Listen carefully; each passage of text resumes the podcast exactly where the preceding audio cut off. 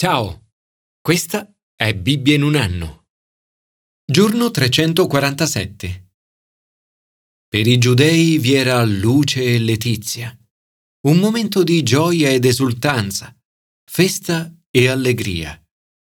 Io e Pippa amiamo la Leadership Conference che si tiene ogni anno alla Royal Albert Hall, un teatro costruito nel cuore di Londra per mostrare la grandezza, la potenza, la gloria, la vittoria e la maestà di Dio. Alla Leadership Conference migliaia di persone si riuniscono.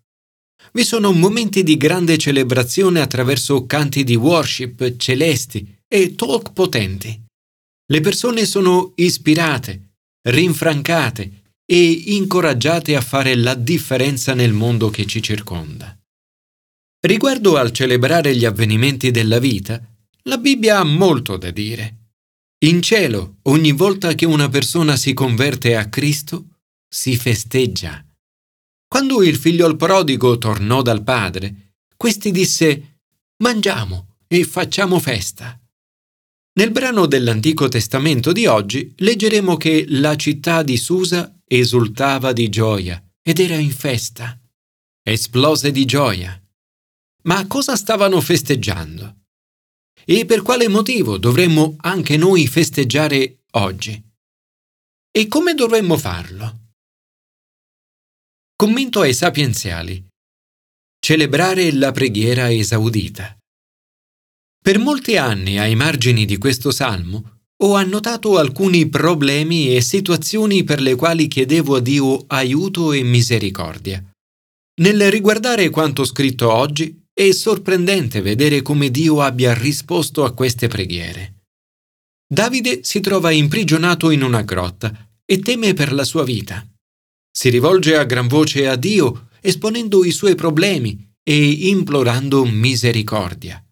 Dice: «Fa uscire dal carcere la mia vita, perché io renda grazie al tuo nome. I giusti mi faranno corona quando tu mi avrai colmato di beni». Davide desidera poter lodare Dio per aver risposto alle sue preghiere e per averlo salvato. Promette che se sarà salvato, adorerà il Signore e radunerà il popolo per celebrare la sua bontà. Ricordare le preghiere esaudite, lodare il nome di Dio e celebrare la sua bontà è importante. Rafforza la nostra fede e aumenta il nostro amore per Dio. Signore, grazie per le tante volte che ci hai portati in salvo. Ancora una volta, oggi, grido a te per...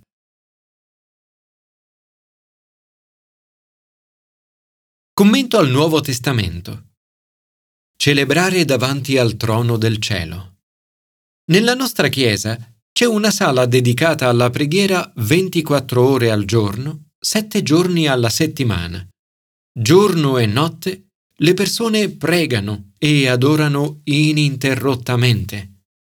Per partecipare all'adorazione celeste non è necessario aspettare il paradiso.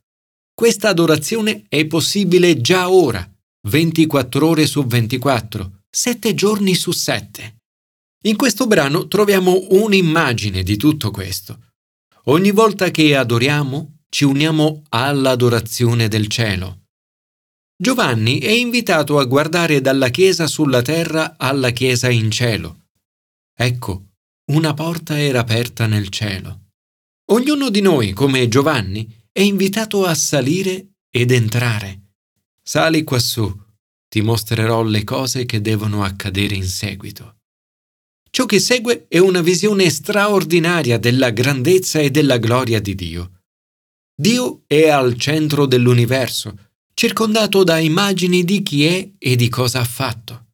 Il trono è simbolo della massima autorità. L'arcobaleno è l'arcobaleno della promessa. I lampi, voci e tuoni indicano la potenza di Dio.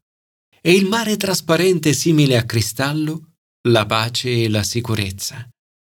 Davanti al trono sono presenti 7 fiaccole accese, che sono i 7 spiriti di Dio. Lo Spirito Santo è uno solo. ma le torce infuocate rappresentano tutti i diversi modi in cui lo Spirito si esprime e in cui noi possiamo sperimentare la sua pienezza nella nostra vita. Intorno al trono vi sono 24 anziani seduti sui troni, che probabilmente rappresentano le 12 tribù dell'Antico Testamento e i 12 apostoli nel Nuovo Testamento. Questa è la Chiesa compiuta e perfetta di Gesù Cristo. Anche noi ne facciamo parte.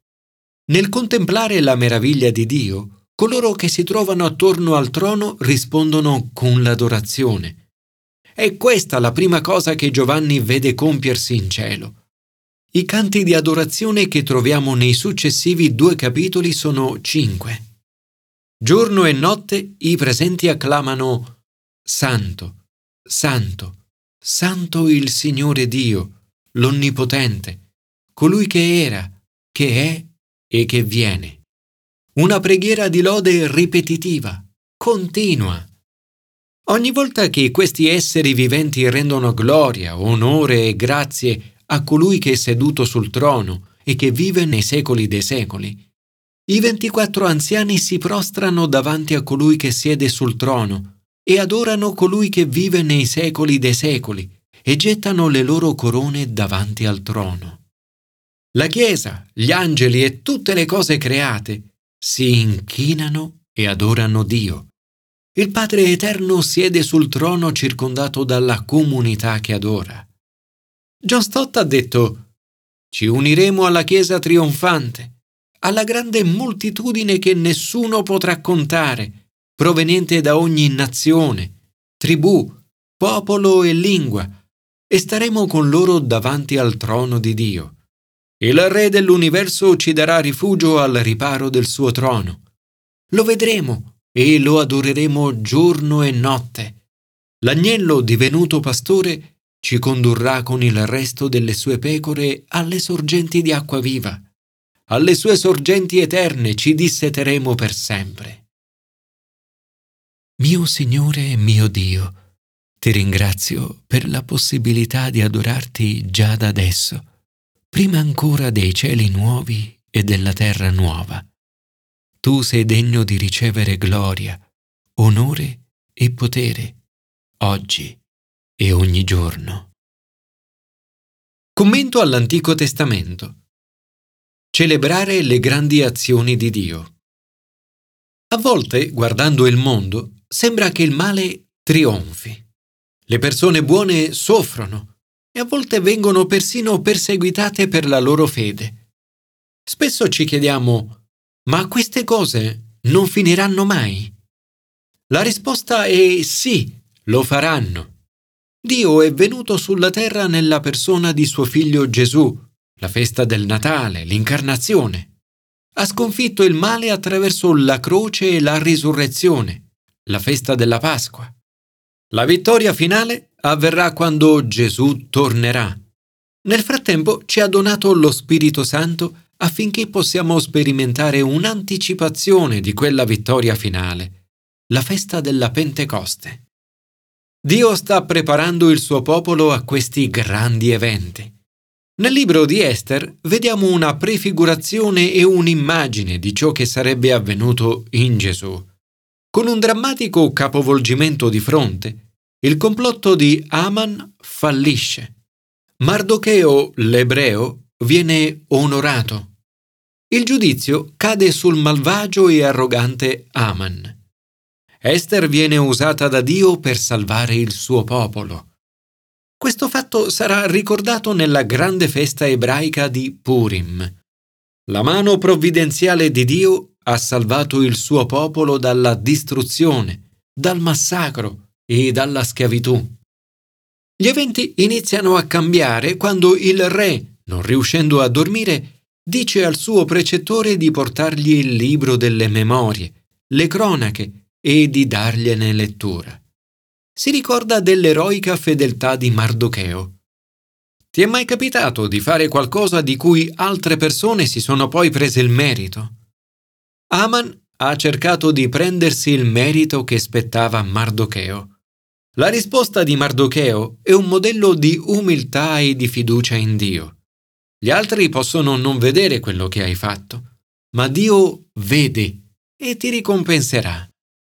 Invece di essere impiccato, Mardocheo riceve onore e riconoscimento.